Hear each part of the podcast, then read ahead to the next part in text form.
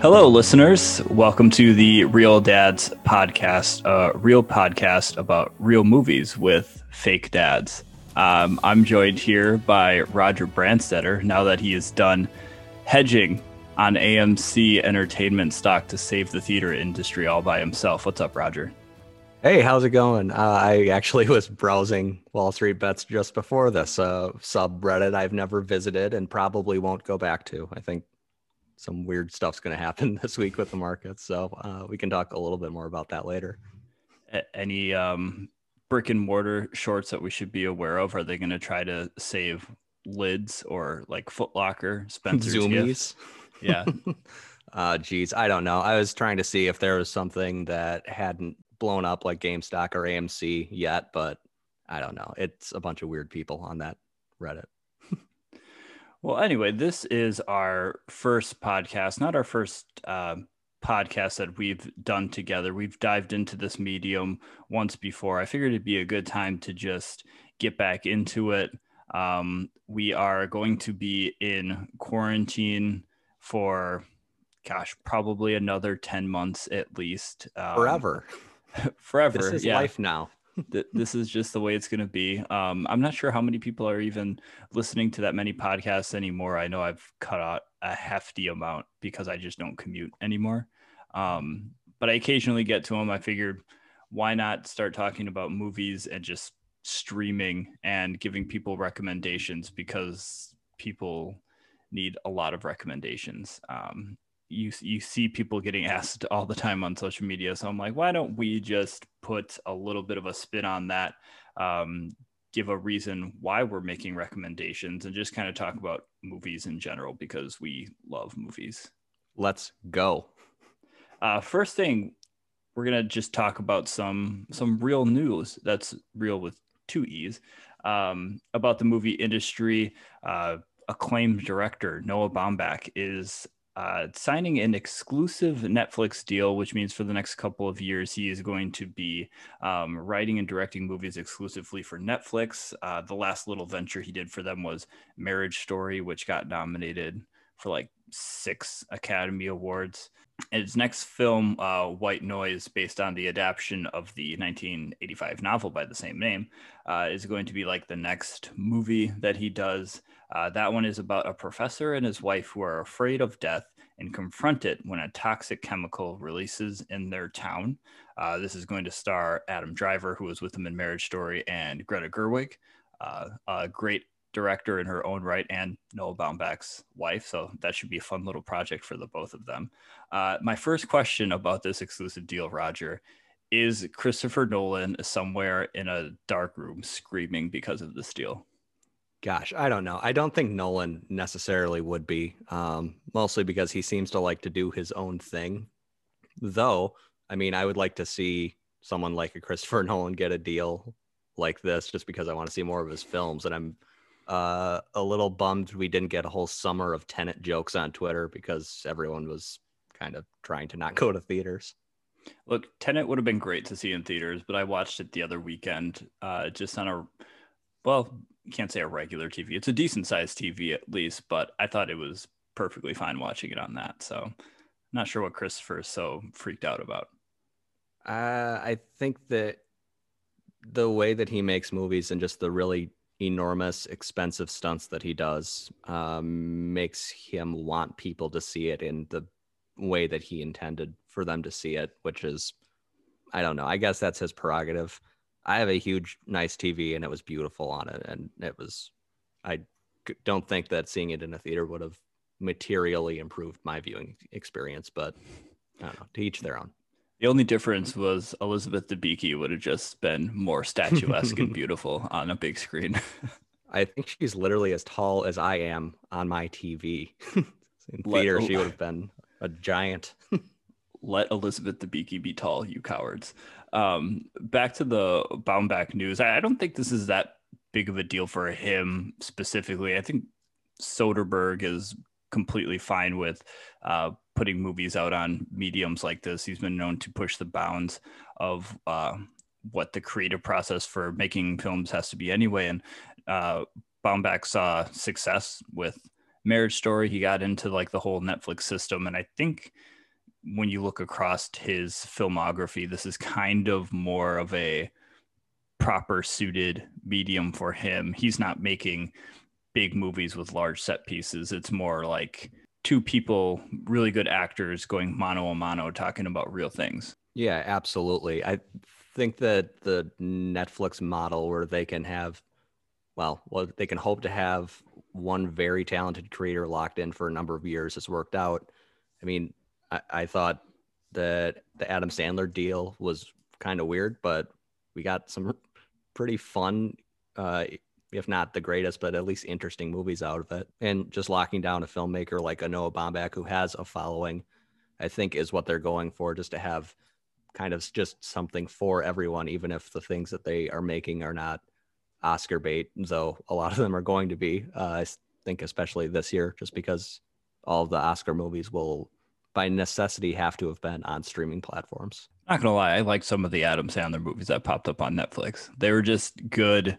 Like, oh, this is on. This is trending right now on the Netflix feed, even though all the things that seem to be trending on Netflix are Netflix originals. Uh, it just pop it on, see where it takes you. And I feel like Baumbach movies will be the same way. Oh yeah, for sure. I am excited that someone like Noah Baumbach got it, but again, like if they start getting people like a Christopher Nolan or like uh whoever, some like an Aaron Sorkin or just someone who makes interesting movies to agree, hey, my next three films are going to be Netflix exclusives. I think that dramatically changes. Well, it'll accelerate the dramatic changing of the Hollywood landscape where uh, an auteur level director doesn't necessarily go to a Warner Brothers or a Paramount or whatever. They go to Netflix to make their opuses. Opie. I mean, we've seen a, a, few movies kind of have to shift directions anyway um, over the course of the past year. Like, I believe Trial of the Chicago Seven wasn't originally supposed to have a Netflix home, um, but I, I believe it might have just ended up finding its way there anyway, um, despite that one supposedly being a uh, a big blockbuster movie. I think it was supposed to be last summer. Um, but you also have guys like Wes Anderson who have a movie that we're still waiting for. Uh, it's still on the top of my list, The French Dispatch, that uh, probably could be suited for a streaming option. Like throw it on a Hulu or an Amazon Prime, and I'm sure it'd do large numbers. But there's no confirmed date for that uh, even this year yet. Man, that could be a segment at the end of this. Uh, just movies that got pushed that we are just itching to see. Like I know I like I'm not the biggest Bond person, but I really want to see No Time to Die and The French Dispatch as well. I, I could go like 20 minutes long on the ninth Fast and the Furious movie. So, uh, speaking of movies that get pushed back, um, movie theaters uh, they are were struggling a couple weeks ago, but now one particular nationwide chain uh, seems to be having a new breath of life uh, because of a bunch of meme lords on Reddit. Uh, we talked about it just a little bit at the top of the podcast. Uh, the AMC meme stock rally. Uh, for those of you who don't know, I try to get this boiled down uh, in a in like a explain it to me like I'm five fashion as much as possible, but that there was a stock rally by redditors essentially wiping out six hundred million dollars of debt for AMC Entertainment. This is not AMC, the TV station that has The Walking Dead and formerly Breaking Bad. This is the movie theater that you go see at your local multiplex. Um, so private equity firm converted corporate bonds. It held, it held an AMC Entertainment stock, um, which allowed them to wipe out the debts. I believe I'm explaining that correctly. Roger, you're more of a finance guy than I am. Yeah. So companies traditional, well, traditionally they have two options if they want to raise funds for whatever their expenses are. So it is either issuing equity, which is stock, or debt, and and sees his next project about time and uh, posterity on the big screen again. Why so serious, my guy? Yeah, I don't. I don't know if it's going to be good for a decade just because of the transition to streaming. Like that's not really going to necessarily slow down. And I mean, the same thing goes for GameStop, where I mean, people can have this stock as much as they like, but the thing that is undergirding the entire thing is like, I don't know, is the company bankrupt? Like GameStop probably will be at some point, and like I don't know if AMC necessarily uh, would have the same prognosis as a GameStop, and especially like I don't know, I like going to the to the movies and the act of going into a theater and sitting down and the shared experience of watching it, and I don't think that is uh, as in danger as something like secondhand, uh, like used video game stuff, where like the new consoles, you just download uh, a game right to your console and there's nothing to sell. Yeah, I don't know. It's weird. It's a strange time. yeah, like so movie theaters and brick and mortar video game establishments uh, like GameStop are the GameStop, not GameStop, are the same in that you know they have services that are kind of getting cut into by just digital downloads and um, why should a you know video game maker a video game studio put their video games in a movie or in a video game store to sell put those games in there when they can sell them digitally for the exact same price. Like playstation 5 literally has a digital uh, video game console now so you don't have to have discs. Like that's the whole point of it. Mm-hmm. um, uh, movie theaters on the other hand um, studios want these movies in movie theaters. They got big budget tent poles uh, you got the marvel movies you've got uh, i don't know if they're making any minions movies or things of that nature soul would have been a very big movie on the big screen i think um, because they can make more money from it. Like pure and simple. It's uh, when they put them on streamers, unless you are a Disney Plus, um, it, it's cutting into revenue. Uh, putting it on, putting your movie as a studio that's not like Netflix original studios, you're losing profits to them, and they don't want that, obviously.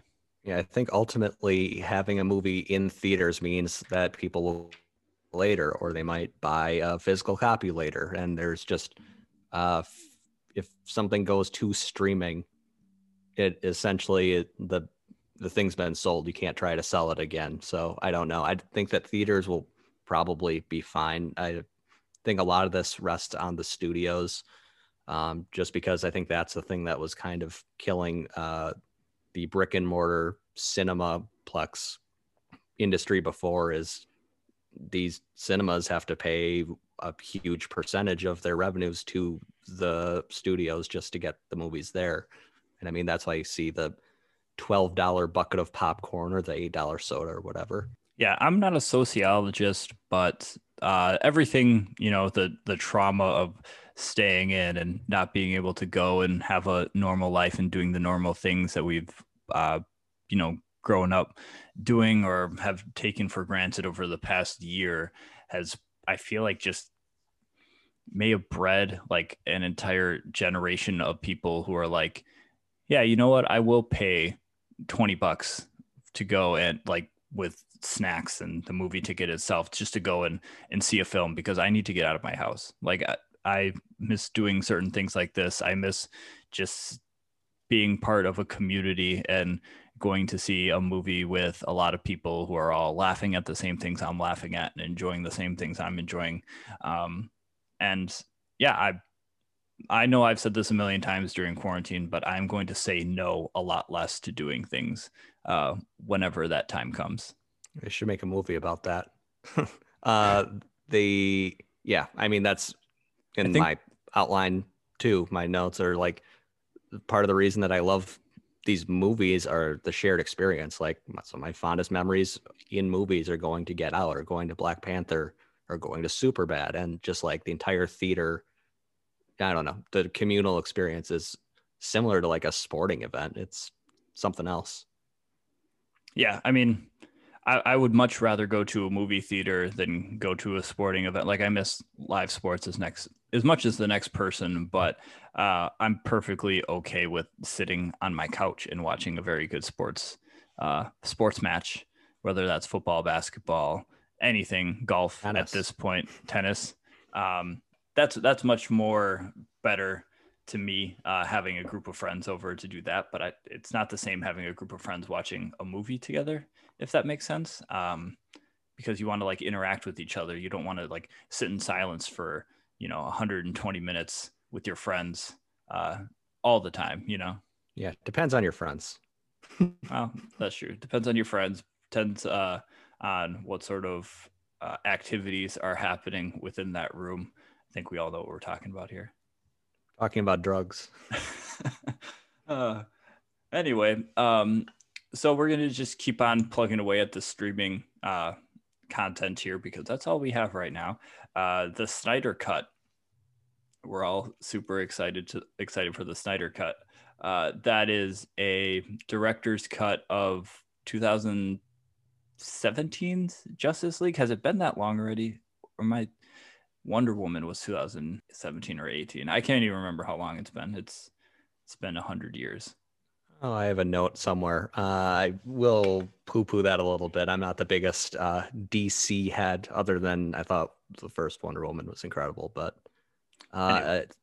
I think it's pretty interesting that Snyder is going to have his own four-hour movie just because people on the internet begged and cried for it enough that it's going to happen. Like that's pretty cool. It, it's also not just a director's cut either. It's not like it's going to be a um, couple minutes longer, like an Oliver Stone uh, mega cut, where they have to have a um, a break in between uh, each side of the DVD. It's going to be a four part like extravaganza and they're putting like an additional 30 to 40 million into this movie. It's essentially another movie. It's going to be something that's hopefully completely different because outside of the aforementioned Wonder Woman, um, I will throw Aquaman and uh, Shazam and Birds of Prey in there with this DC universe. Uh, Joker's excluded in this account. Um, I'll throw those in there as like actually good DC movies, but most notably Justice League, uh, Batman versus Superman. Those movies weren't good.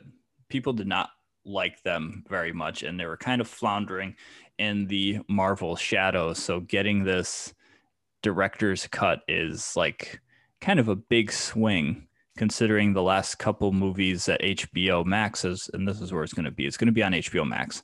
Um, that's where they're dropping it, March 18th. Um, so a couple days after my birthday. Happy birthday to me. And the last couple movies that they dropped on HBO Max that were supposed to go in theaters have not been very good. Um, so we're talking uh, additional 30 to 40 million dollars into a previously already pretty shitty movie uh, that they're going to put on HBO Max for people to enjoy, and it's not going to be in the theaters. Um, and Warner Brothers, who owns HBO Max, um, or Warner Brothers with AT and T after that merger acquisition, can't even remember at this point. Uh, they've decided to put all their movies that they have on HBO Max at some point, whether that's Matrix Four, um, Godzilla versus Kong. Here we go. Uh, they're putting them on these streamers. Do we think the Snyder Cut is going to be good? or should they not even bother with dropping these on HBO Max anymore because Wonder Woman 1984 and I just watched The Little Things, neither of which were that great. Yeah, so I mean, I think that there's sort of a sunk cost thing where they already spent a ton of money on this movie and there's clearly some audience for it and like if it's on HBO Max and I'm already subscribed, I'm probably going to watch it at some point. Um I'm watching it the first weekend. I just to be clear. Yeah, I mean, I like the idea of these movies, especially given the pandemic, um, that you can watch movies that are coming out and the like the day they come out, and they can still be a part of pop culture discourse on Twitter.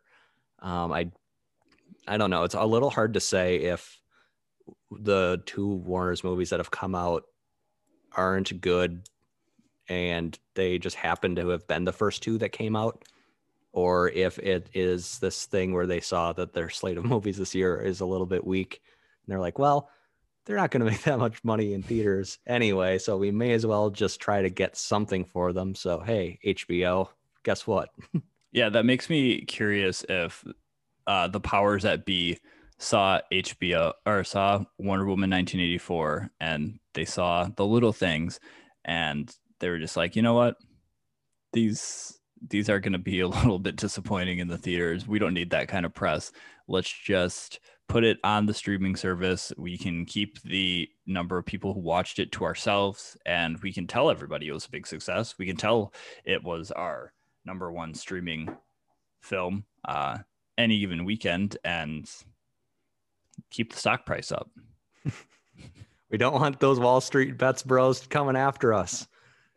Gosh, yeah, I don't know. I have some issues with Wonder Woman 1984. I'm just got to think that at some point someone had to have renounced their wish for more Wonder Woman content or, or just more. I don't know that.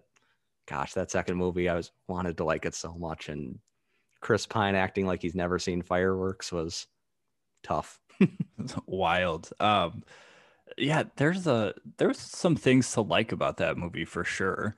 Um, but at the same time, it felt a little bit like kind of like the Justice League, and that you could tell there was a few hands in the cookie jar who wanted certain things to be in there, like the fireworks that you were just talking about. Like I that scene felt like it was entirely shoehorned in there to be like, ooh, look, bright colors, mm-hmm. uh, wonder, like come on, that was very, very tough scene. And Kristen Wiig, as much as we love her and mostly anything, particularly Bridesmaids, uh, was spoilers turned into a furry feline.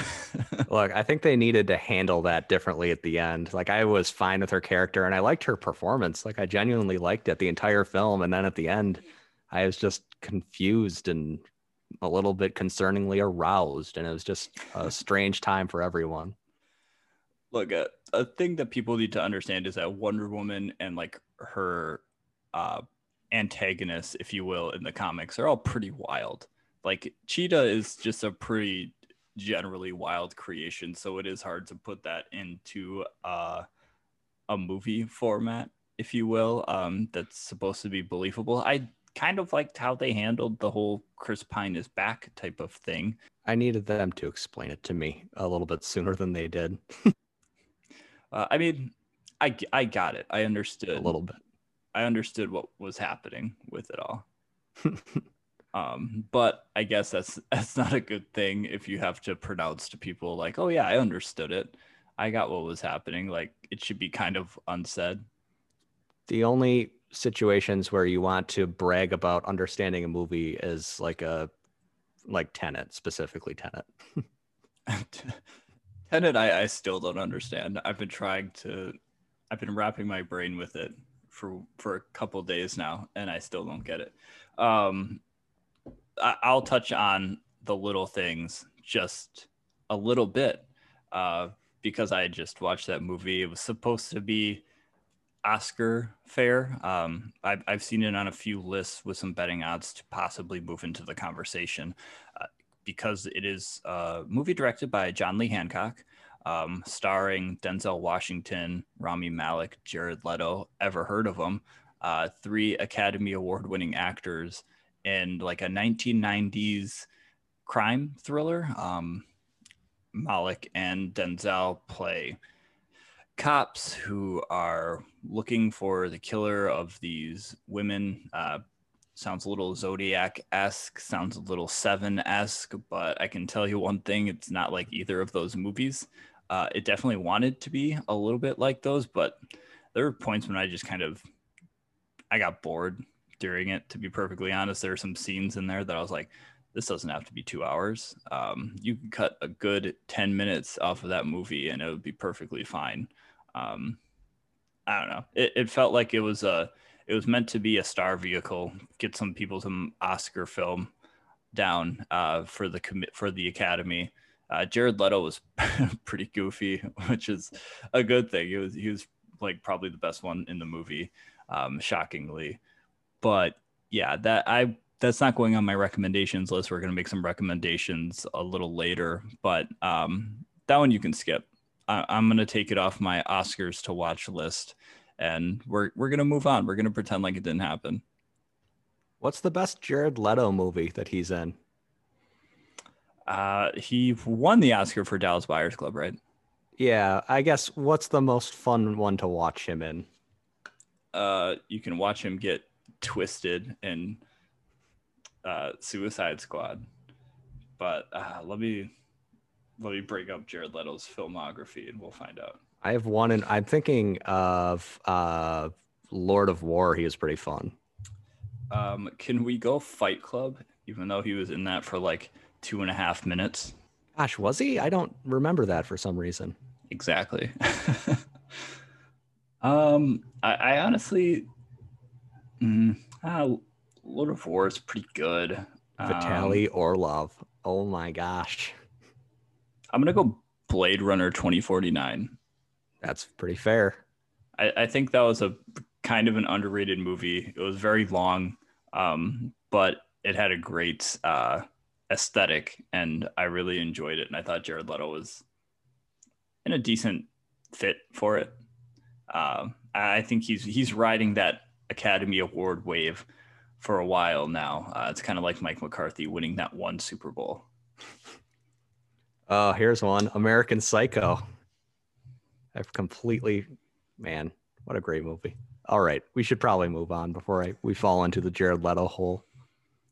Oh man, uh, don't want to go there. Um, well, let's flip this on its head because we've talked a little bit about HBO Max. I love HBO. I think everybody should have HBO as one of the streamers that they have in their household. I've said that if I could only have one streamer in my life, it would be HBO and now HBO Max.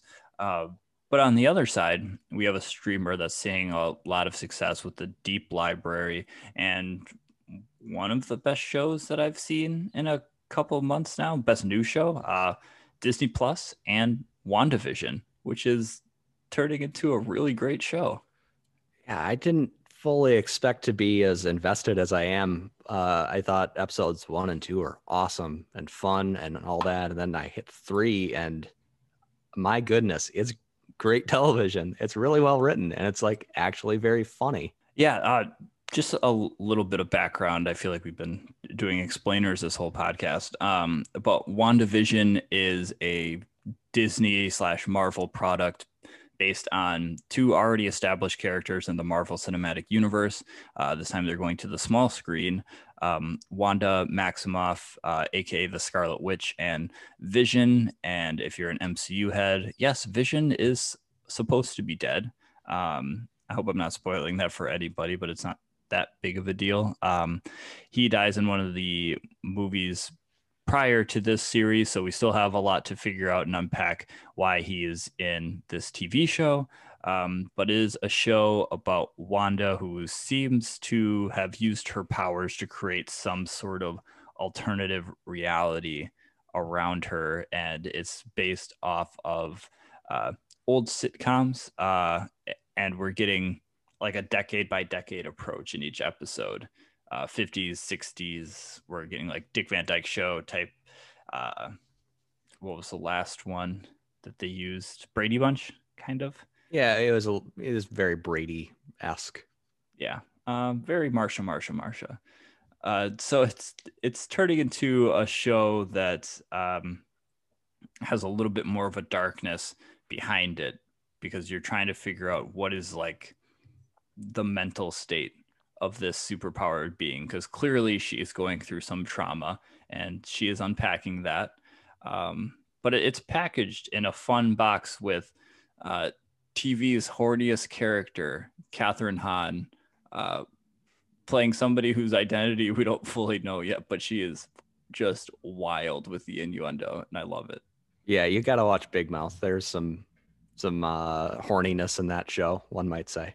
I, that's intentional, though. I'm talking yeah. about this is on Disney Plus. There are children here.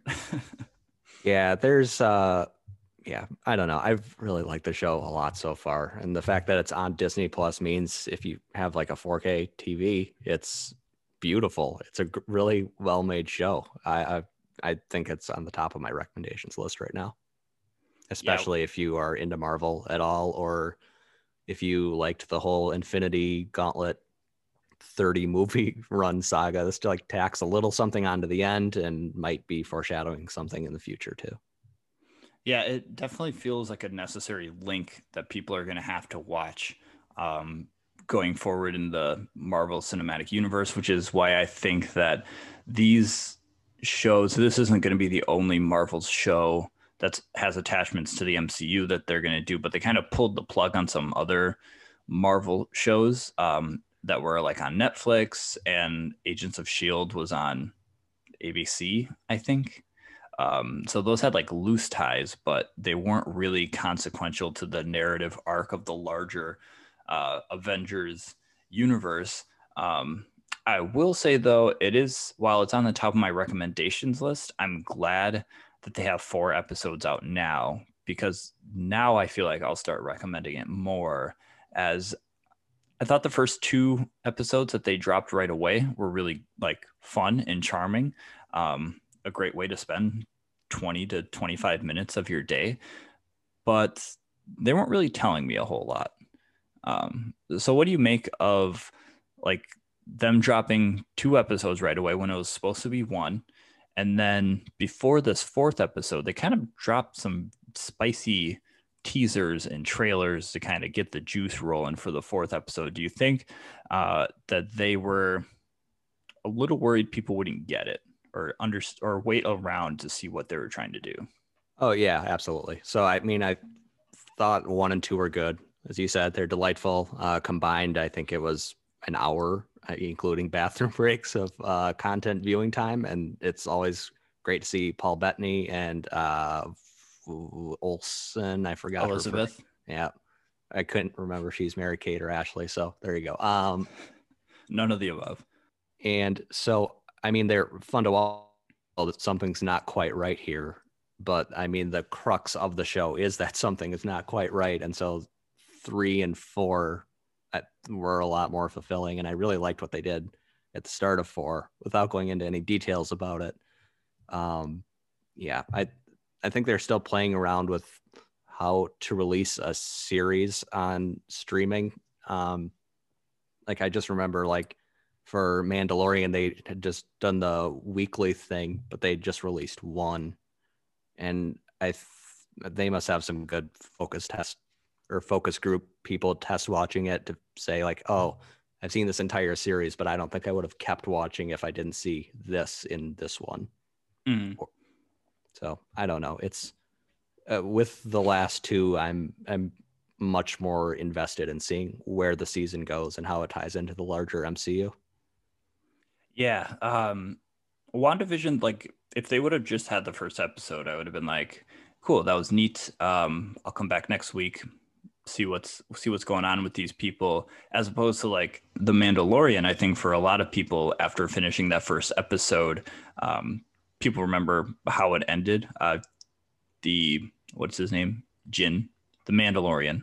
Mando. Mando. Uh, he saves uh what he was trying to save, and it turns out to be a little baby Yoda. And you have him with this last image of him looking at this like very cute creature who you're wondering like, is this a product of Yoda? Is this his his love child from something? Like you just had questions. And after WandaVision, after like even the first two episodes, I was like, oh, this is awesome. This is nostalgic. This is like reminding you of old Nick at Night shows or TV Land shows that you used to watch. Because uh, obviously that style predates us by a couple decades. Um, but I didn't have any questions. I was like, clearly there's something going on underneath the surface, but I, I wasn't questioning what was going on. But after the third episode and now the fourth episode, I'm like, okay, I've got a lot of questions here. Uh, the first one being, when are we going to get the Randall Park and Kat Dennings spinoff? Yeah, no kidding. My biggest question after episode two was how why are there so many bees in the sewers? Um, but that's uh, slightly spoilery. You, you'll have to watch to figure out what that means. Curious about the Westview, New Jersey plumbing system and what that's all about. They really don't want you down there. No. Anyway, WandaVision, um, of course, not a movie uh, as we are talking about movies, but it's part of a larger uh, cinematic universe and streaming, and that's the kind of content that we're into right now. So felt very, uh, very on brand to at least cover it. Um, but let's move into uh, another section. I want to talk about some recommendations. Um, I wrote down a couple, and I have a third in mind, but I didn't want to drop it uh, in case it was one of your recommendations, but maybe we could talk about it jointly. Um, so, sure. as like half the country gets snowed on now, uh, more and more people are probably going to be stuck inside for a couple of days over the course of the week and into next weekend. Who knows? Um, so we need some streaming options. Do you have a first recommendation for the folks? So we did previously touch on this, and so my first recommendation is Tenet from Christopher Nolan. It's a fun movie and it is a blockbuster and it's confusing and John David Washington is great in it and Robert Pattinson is great in it and it's just uh it bends your mind in ways that I think really only Christopher Nolan can do and uh, I don't think that as many people saw it as were probably supposed to have seen it in theaters. And I think that it's just fun and a interesting movie. And I think re-watches increase the value of it. Um, yeah, I really like it. And it's a weird premise. And I feel like any movie that you are looking stuff up about it afterwards, um, even if it's not out of enjoyment and more out of frustration, uh, extends the movie watching experience. And yeah, I don't know. I liked it a lot. hey, you know what? John David Washington is one of our country's great actors. Um, I will say that right now. I liked Tenet. I I'm still confused. I don't know if it was good or not. Um, I I did enjoy watching it though. Um, I am you know an Elizabeth Debicki head. Uh, love everything that she does and is in. Um, Robert Pattinson was delightful.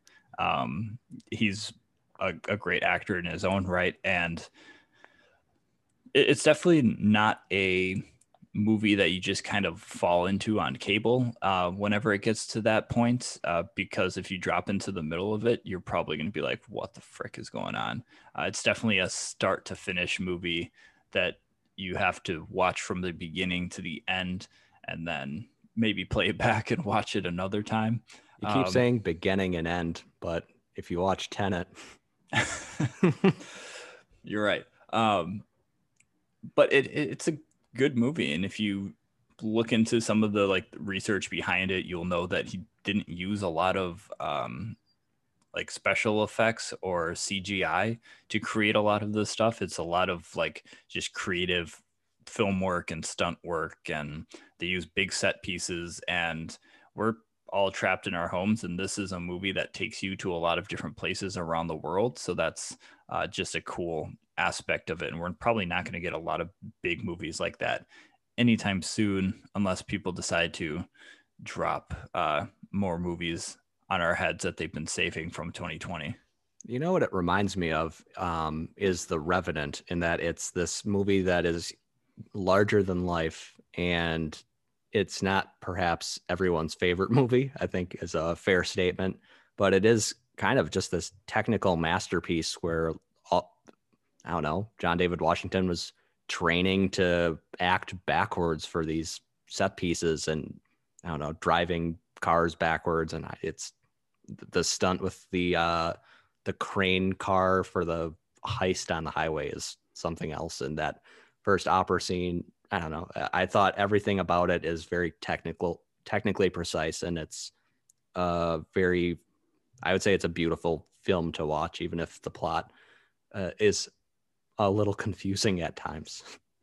Yeah, I mean, when you watch it, you can tell that Christopher Nolan was like, uh, I worked really hard on this. I want this to be in theaters to be seen the way I had imagined it to be seen because it's it's a very big project. Uh, you can feel like the gravity of it while you're watching the movie, and in an IP driven world uh, where we are getting less and less original content on big tentpole movies like this, um, the good popcorn action movie. I support it. Um, I did not like Revenant that much. Uh, I thought Leo was a couple years too late on his Oscar anyway, but I did appreciate the um, technical aspect of it. Um, so if, if you can appreciate something like that, then Tenet's a good movie for you. Yeah. What do you got for your first rec? Uh, my first and number one recommendation uh, has been for a couple weeks now is One Night in Miami. Uh, it is a movie directed by Regina King. It is based off of a play um, by Kemp Powers, I believe, is the writer of that play. He also helped a little bit on the script for this movie. Uh, it is a movie about a night in Miami, of course, uh, but it's a historical depiction of what happened on this night when uh, Muhammad Ali, then known as Cassius Clay, Malcolm X, Sam Cooke, and Jim Brown were all in Miami for a Cassius Clay fight. And they all, their documented reports of this.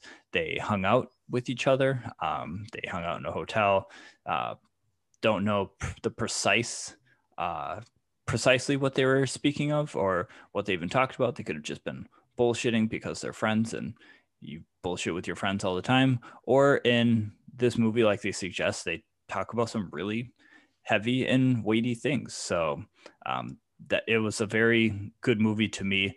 That one's a definitely a character driven uh, film and a lot of good performances, including uh, Kingsley Ben-Adir, who plays Malcolm X.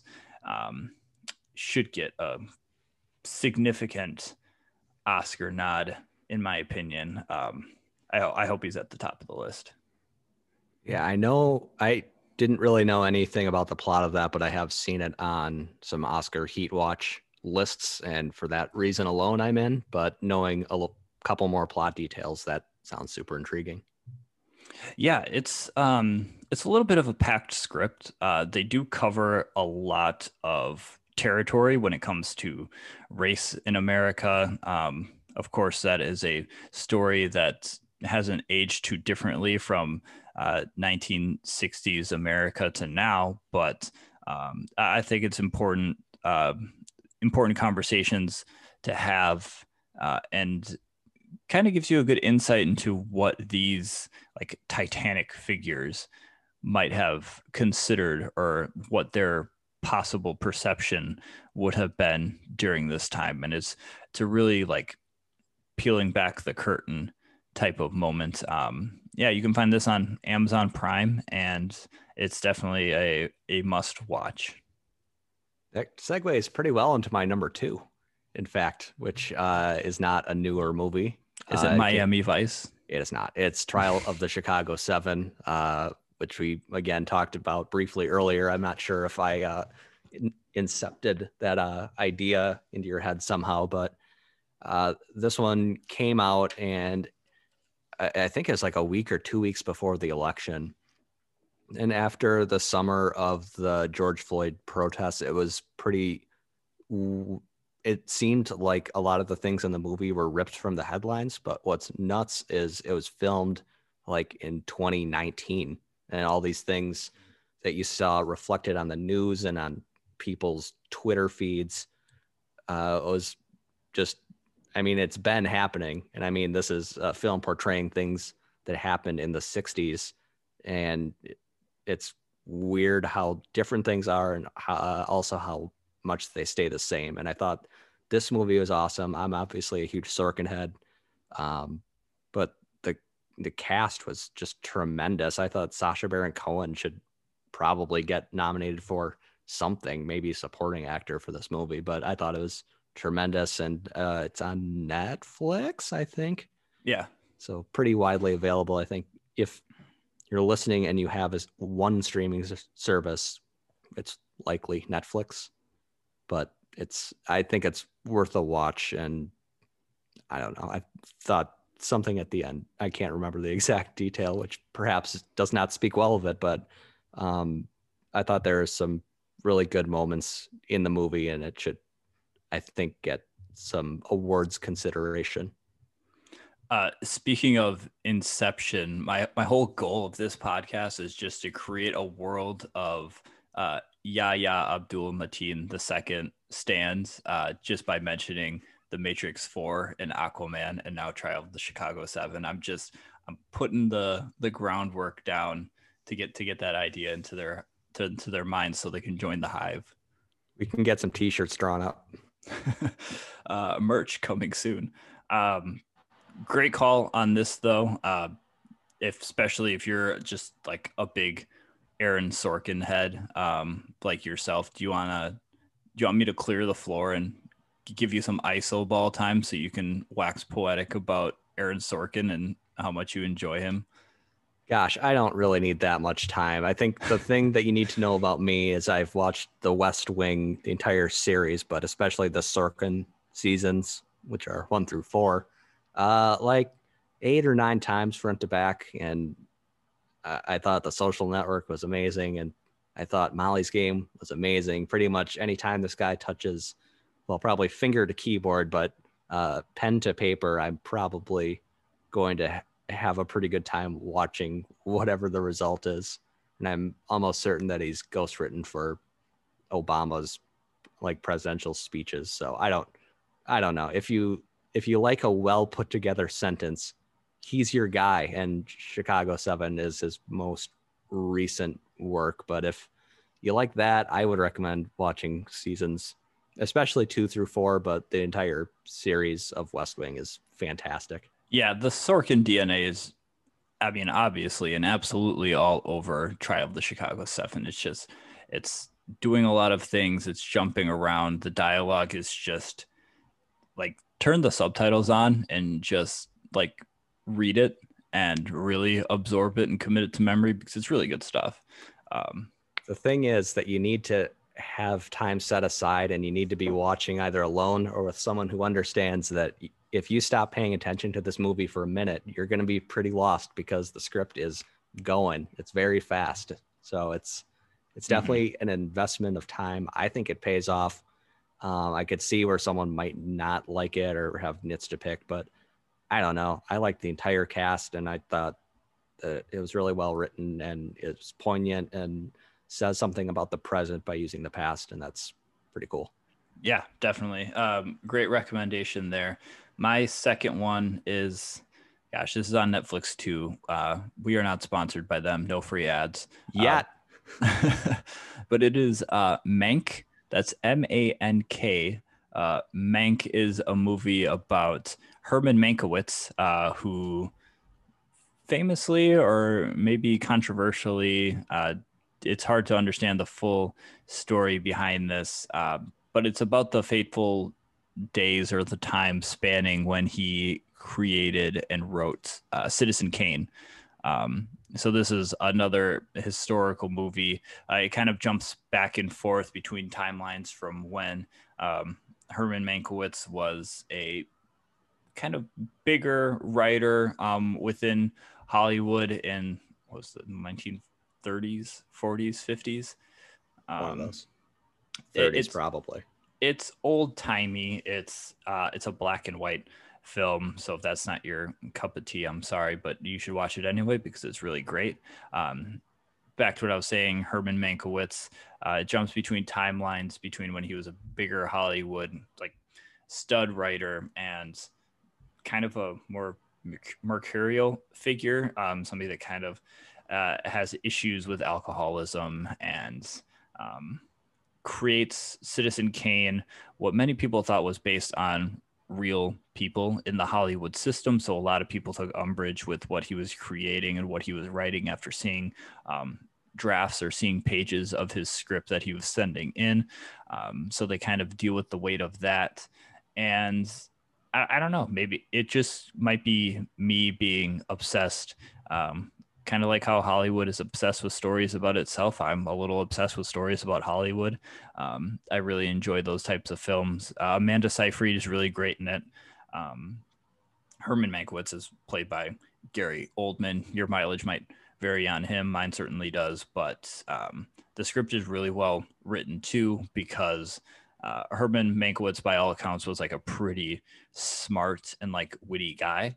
Um, so you'd almost think this was written by Sorkin himself because he's kind of the lines are coming in really hot. Uh, he's delivering witty zingers at like a breakneck speed and having these back and forth dialogues with people that are very fun and entertaining. Uh, it's almost Game of Thrones esque, um, where the important stuff is happening in the conversations.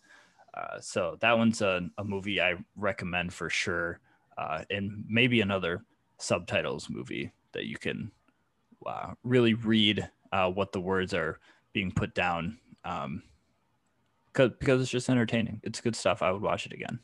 And yeah, that's been on my list for a while. Uh, we wanted, we being my girlfriend and I, wanted to watch Citizen Kane before watching Mank.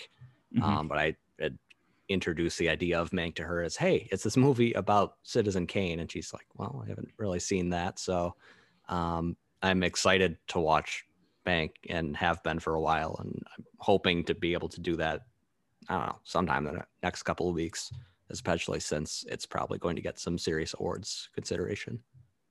Yeah, I think Citizen Kane is on HBO Max. Um, it is. It is indeed. If you want to watch it chronologically, like after watching Mank, it made me want to watch Citizen Kane because it wanted me to, or I wanted to watch it with the context of seeing like their perception of how it might have been created. I, I, I say perception because I'm not entirely sure how fully accurate the historical historical accounts are here. They didn't exactly have uh, people recording every single aspect of this man's life or uh, Orson Welles's life, for that matter. So, um, yeah, that's uh, my number two. Uh, what's your number two or uh, three, my, rather? Yeah, Sorry. I was gonna say. Um, uh, so this one's not a movie, uh, and it's also not new because I am a boring person. So one thing about me is that I really like uh, food television, and so uh, my recommendation is Ugly Delicious. Uh, it's a top tier food anthropology sociology show uh, created by Dave Chang, who is the brains and cook behind Momofuku which is uh, one of my favorite fried chicken sandwiches I've ever had. Just great um, stuff. It was so truly good. incredible. Um, that alone is kind of what made me want to watch this. But then I turned it on, and it's like uh, the episode about fried chicken like delves into the issues of race around it and how that informs culture and food and what people find delicious almost universally. Or the episode episode about curry of like Indian or Pakistani people in America. And I don't know, it's just really interesting. And the fact that it's on Netflix means you can watch it in like ultra HD and it's just this beautiful food and these beautiful places. And he's talking to interesting people. Like, I don't know, like your mileage might vary, but Aziz Ansari's in a couple of the episodes and it's not a new show, but I had a lot of fun watching it and I'd recommend it to just about anyone.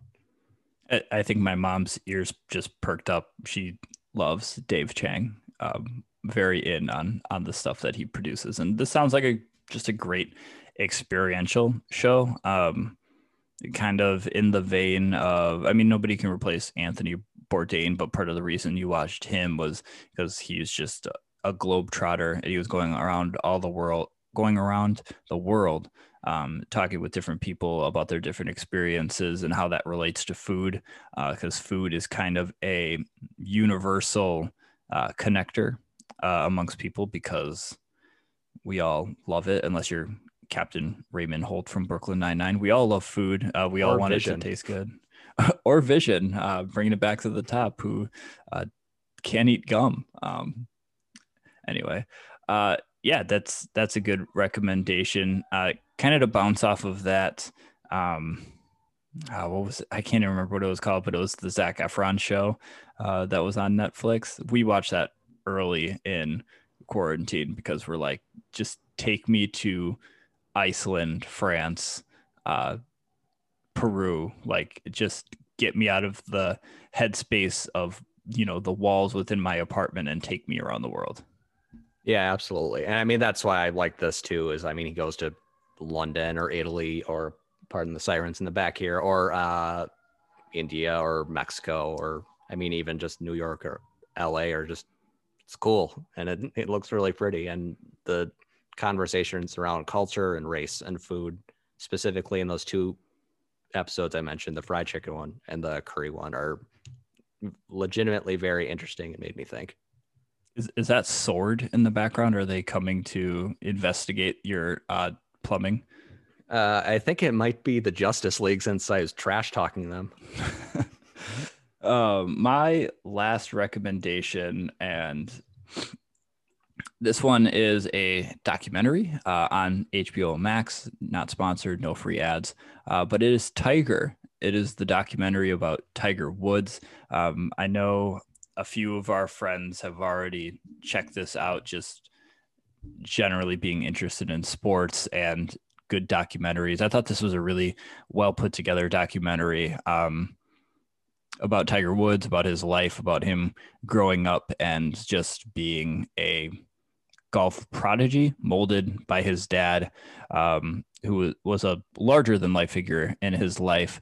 Um, this one you might have to go in with a little bit of a, a grain of salt. This isn't like the Last Dance uh, 10 part documentary about Michael Jordan that we got last summer, but rather a, a two part documentary that is like minus Tiger Woods. Um, he didn't have any input in this. They kind of just did this working around him through research, through interviews who with people who were once connected with him, um, like his caddy, um, alleged longtime best friends. Uh, and, and it, it it's broken up into like Tiger Woods and his rising stardom. Um, just honestly great to remember what kind of athlete he was and how just absolutely dominant he was in the sport of golf. Um, it tackles his race um, and being a black Asian man in a predominantly white sport. And then it gets into some other fun stuff. I don't know if you guys remember this, but he did have some uh, some trouble with his marriage and with relationships to women in general. So they dive into that as well. Um, if you're not really much of a sports person, it gives you like some some pop culture rewind to kind of take you back to that time of uh, just rough tabloids and crazy uh, press conferences and appearances on Oprah. And just a, it's a good watch. It's a it's a nice length documentary. Yeah, I I watched only the first one so far, um, and haven't dove back into hit the second one, but I really, really like number one. HBO Sports has made some really good docs, and this is remains great. I mean, it, it, makes me want to pick up some golf clubs and and hit the links. I know I can't right now, but that might be my quarantine activity of choice when it warms up again.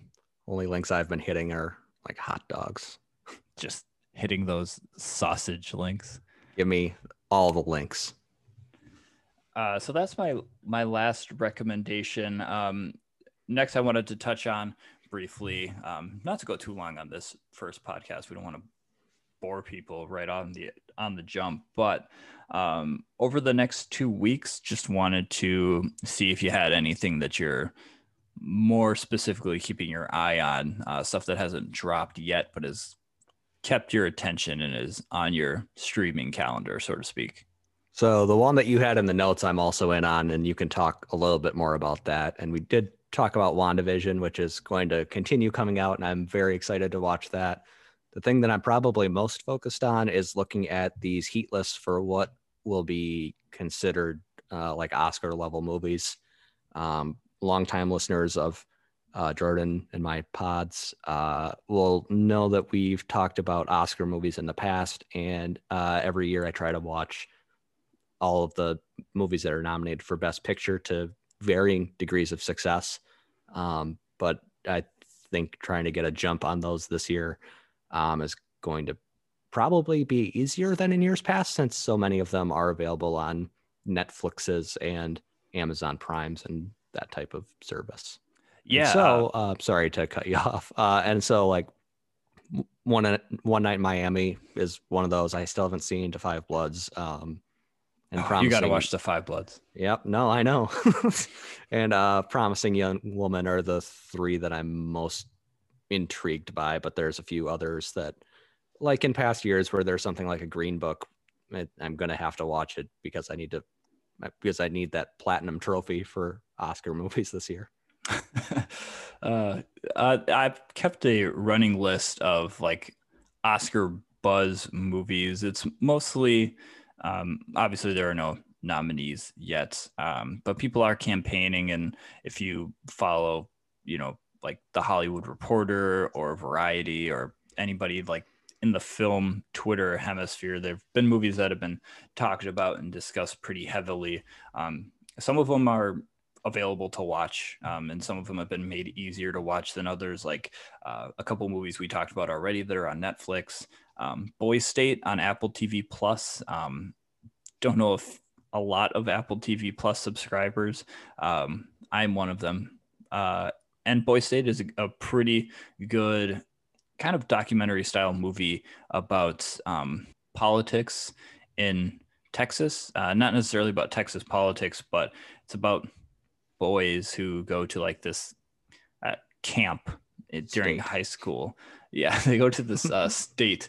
Uh, it's like a, a camp type of thing where they're running like mock elections and uh, going through the whole political process. And there's some some villains, so to speak, and some protagonists, so to speak. Um, so that one's a good one to check out, depending on where you lie on the political spectrum. It might make you hopeful, it might make you a little bit angry. Um, a lot of emotional run through that. Um, a few on HBO Max. Uh, I already said skip the little things. Let them all talk. Uh, Steven Soderbergh, his movie on there with Meryl Streep and uh, I'm, I'm saying Gemma Chan as the second lead because she's phenomenal. Um, that one's a pretty good movie just to check out, to have on, to watch. It's that one's probably not winning any best pictures, but there are some good performances and um, the way it was shot was obviously Steven Soderbergh. So there's uh, that to consider. Um, Ma Rainey's Black Bottom on Netflix. That's another one to check out. Um, at, at, some point this this year there's going to be a heavy Chadwick Boseman Oscar run, whether that's for Best Supporting Actor um, in The 5 Bloods or Best Actor in Ma Rainey's, depending on where they decide to run him. They might run him in both. They definitely should because he's great in both. And just tragedy. Uh, I miss Chadwick Boseman a lot. I miss watching him on film because he's such a great actor. Uh, the one I'm looking forward to in the next couple of weeks that hasn't dropped just yet is Judas and the Black Messiah. Uh, that one's coming out February 12th, and it will be on HBO Max. I hope it's a little bit better than The Little Things, uh, but that is about the essentially about the assassination of Fred Hampton of the Black Panther Party. We got a little bit of a, a Fred Hampton view um, from Trial of the Chicago Seven because he did have a character in that movie, but uh, Fred Hampton is played by the great Daniel Kaluuya in this movie, and it stars Lakeith Stanfield and Jesse Plemons and just produced by Shaka King and Ryan Coogler. What more could you want? Yeah, I'm so so in. I actually didn't know Jesse Plemons was in this. I just saw Daniel Kaluuya and Lakeith Stanfield, and I am in. I just saw Daniel Kaluuya and Lakeith Stanfield are, are in it, and that's kind of all I really needed. Um, and I just saw the trailer and was pretty much instantly in. I'm real pleased that this is going to be on HBO.